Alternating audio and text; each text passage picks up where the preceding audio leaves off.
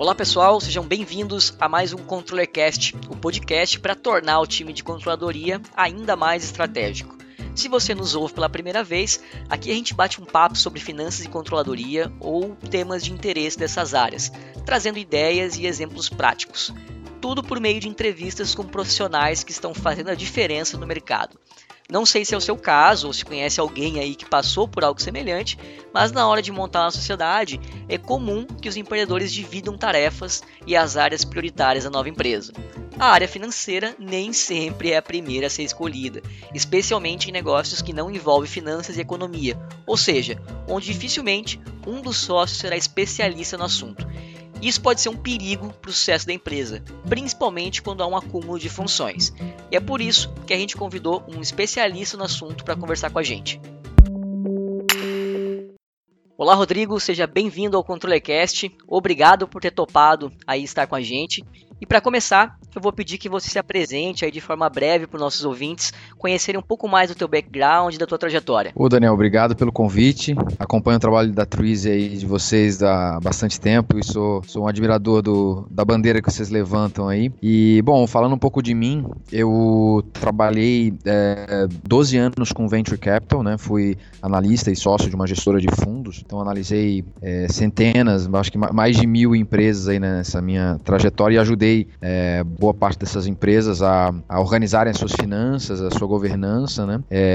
E aí, nesse ano, resolvi sair do mundo do Venture Capital para abrir um negócio de educação, né, voltado para profissionais da área financeira, aí, chamado Escola do Financeiro. E o projeto aí deve ser lançado ainda aí no final de agosto, início de setembro. Então, tô bem empolgado aí com esse novo projeto. Que legal, Rodrigo. E obrigado mais uma vez por estar aqui com a gente. E eu vou começar pela pergunta aí mais óbvia e ao encontro da nossa temática aqui, que é te perguntando se você aí foi o sócio que sobrou pro financeiro. Bom, na verdade, não, né? Assim, uma gestora de fundos, a gente não tem tanta demanda, né, para assumir uma posição nessa área full time, mas eu fui o representante da gestora, né, que acabou assumindo essa posição de financeiro em algumas das empresas investidas, né, durante um período de tempo. Então, a gente, nesse tempo que eu trabalhei com Venture Capital, era comum a gente encontrar empresas com competências técnicas, tecnológicas muito fortes, competências de vendas e marketing e relacionamento com o cliente também muito fortes, mas faltando, né, a competência da gestão financeira, da gestão administrativa e consciência de governança, né? Então eu acabei assumindo essa posição em algumas dessas empresas pela falta, né,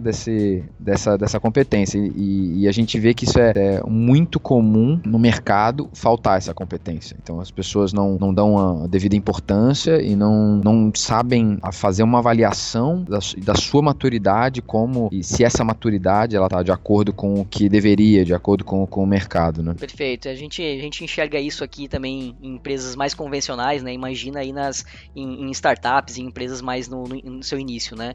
E, Rodrigo, aproveitando aí um pouco da tua bagagem, que participou aí da operação, então, de diversas empresas investidas aí, você enxerga um número ideal de sócios aí para compor uma empresa? Isso acaba variando de acordo com a área de atuação? O que você vê nesse ponto?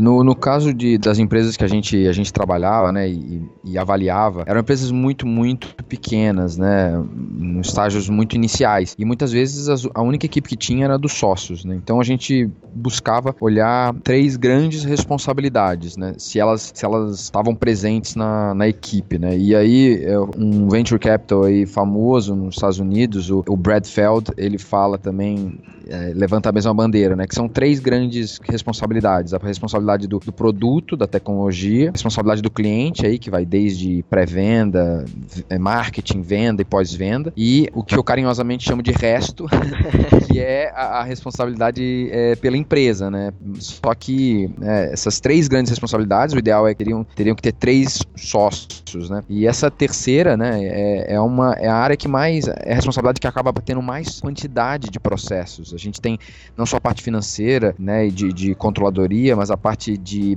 fiscal, contábil, trabalhista, de governança societária. Então, é uma área bem complexa, é uma área com muitos processos e que precisa de um cuidado especial. Então, eu tenho visto cada vez com mais carinho, com mais bons olhos a empresa que já vem com essas 3 competências aí, com 3 sócios com bem claros, com essas 3 responsabilidades. E conforme essas empresas crescem, que funções ou áreas, né, que você vê que precisam ser estruturadas aí desde o começo para não pagar caro lá na frente, né? Seja o administrativo, o atendimento ao cliente. Você consegue explicar de forma breve como que acontece essa definição e a estruturação dessas áreas?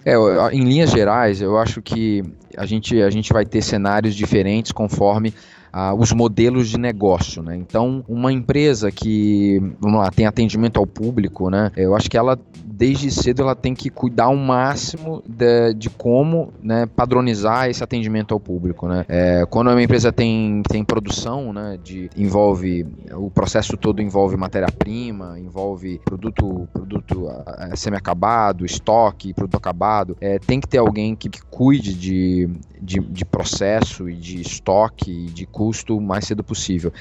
Nas empresas aí de startup, de tecnologia, que eu acompanhei mais de perto, são empresas intensivas em pessoas, né? Intensivas em pessoas. E aí a área de recursos humanos acaba sendo uma área que acaba sendo desenvolvida muito antes da maioria dos modelos de negócio, porque as responsabilidades de recrutamento e seleção e desenvolvimento de lideranças jovens, na sua maioria, é muito, muito importante, né?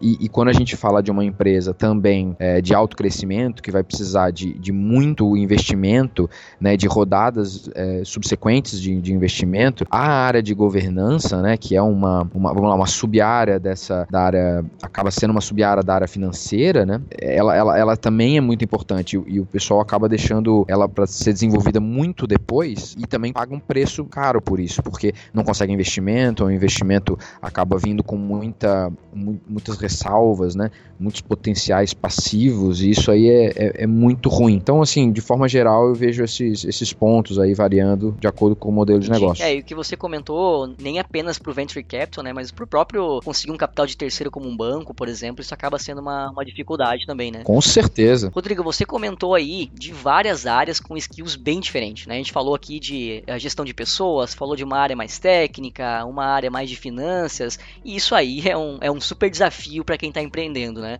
Nem sempre a formação da pessoa que está empreendendo é a mesma da área que ela vai ter que criar e estruturar na empresa. Nós atendemos aqui alguns clientes mesmo que a pessoa é formada em comunicação e de repente precisa cuidar das finanças do negócio, né? O que você consegue nos ajudar aí, por onde começar esses aprendizados? Hoje a gente tem uma situação de muito privilégio, que a gente consegue acessar conteúdos de qualquer lugar do mundo, de muita qualidade, conteúdos avançados através de blogs e podcasts como o de vocês e livros, né, online, né? Hoje os e-books são uma realidade. Então, eu acho que o conteúdo vindo de boas referências na internet é um excelente caminho, né? Acho que como uma segunda opção, né? E eu acho que super importante também é você fazer benchmarks com os mesmos desafios que você.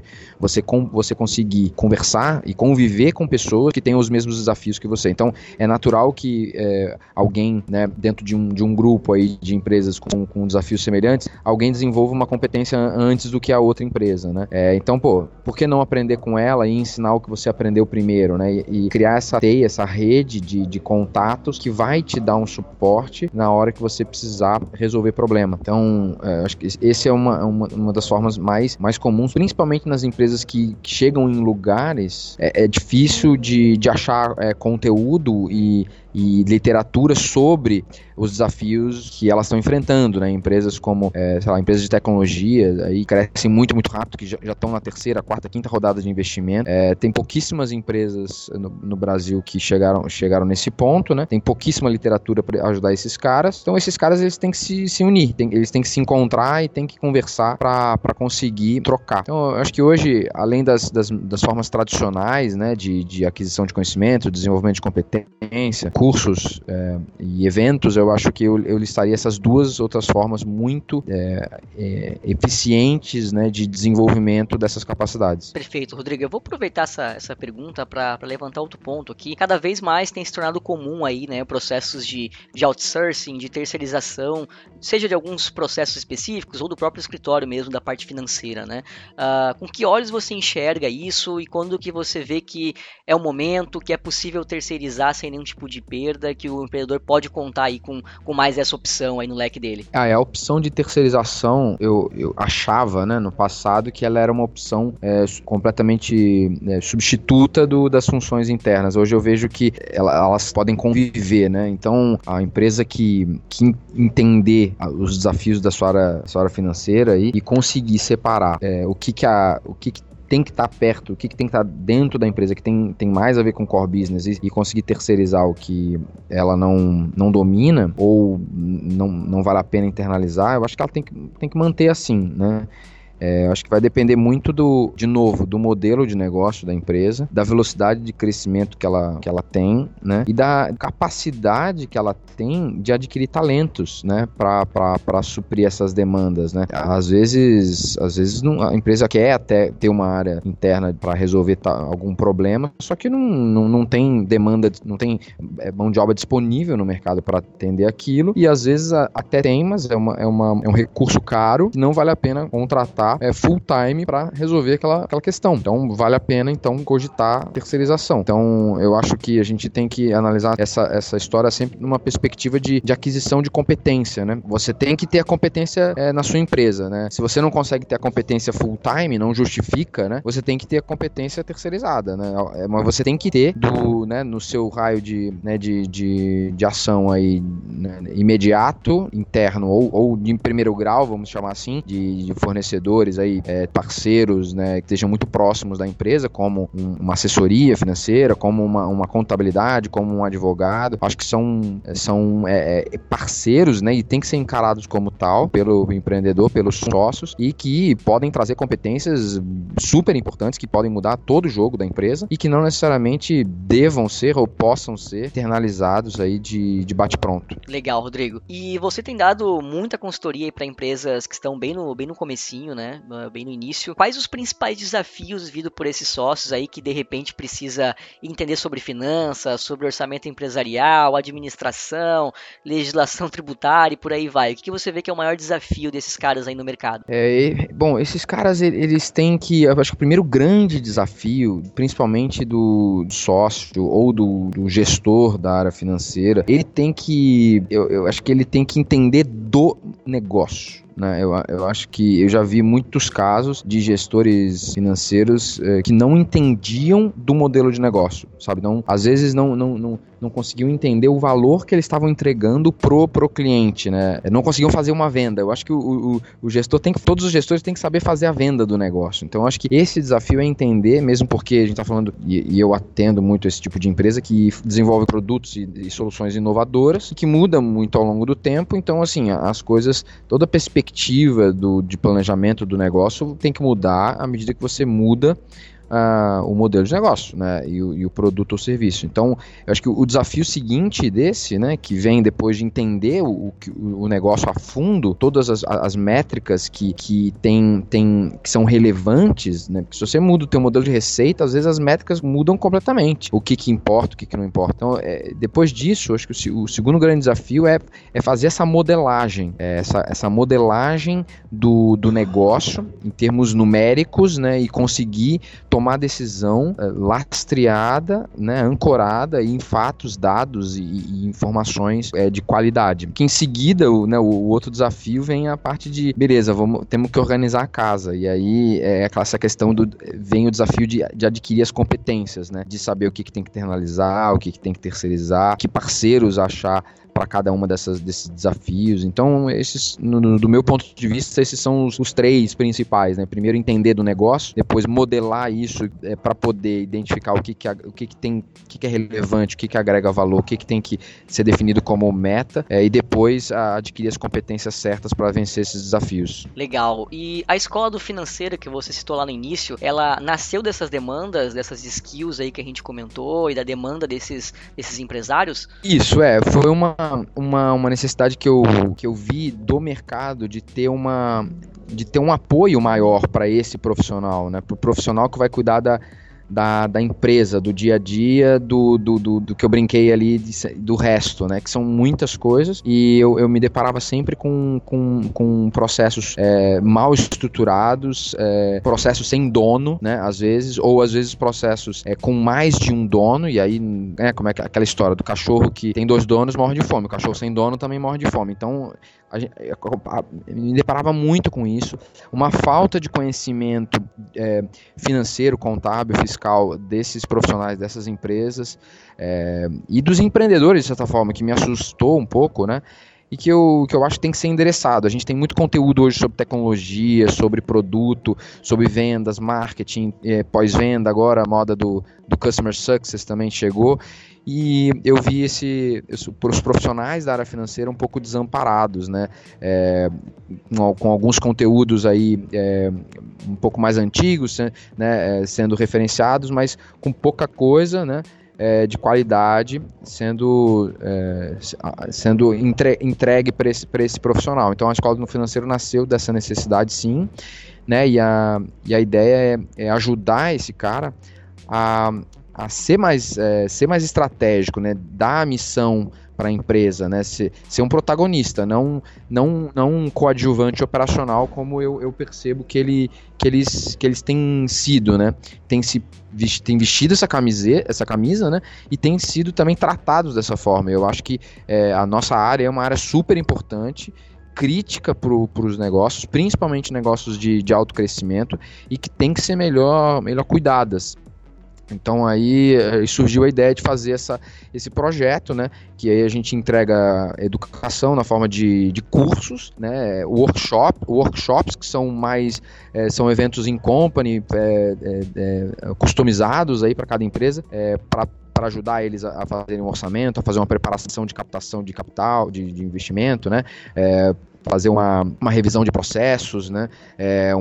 Tem um workshop também de implementação de melhores práticas e também o último pilar de networking, né? Então eu encontro gerentes financeiros, a gente junta gerentes financeiros periodicamente para eles trocarem experiências com foco na solução de problemas, né? Então a gente monta uma jornada de formação para esse profissional, né? Envolvendo teoria, né, cursos, prática, workshop e networking para troca de experiências. Esse é um pouco do propósito aí da Escola do Financeiro. Fantástico, Rodrigo. Muito bacana aí a bandeira que vocês estão levantando aí também de educação. É um ponto muito importante aqui para a Threese também, e com certeza aí é mais uma frente para ajudar a subir a régua aí dos empresários brasileiros, né? Com certeza. Bom, Rodrigo, muito obrigado pela tua participação, o papo foi fantástico, com certeza aí a tua experiência, a tua bagagem colaboraram muito para quem está começando um negócio, aí para quem precisa aí estruturar o financeiro. Beleza, cara, eu que agradeço. Acho que a Threese é uma grande fonte de conhecimento e de conteúdo rico, moderno, sobre finanças, né? E acho que a parceria nossa aí tem muito futuro. Contem sempre comigo. Valeu, Rodrigo, digo mesmo. Pessoal, espero que tenham gostado de mais um ControllerCast. Não deixe de nos enviar seus feedbacks. Um abraço e até a próxima.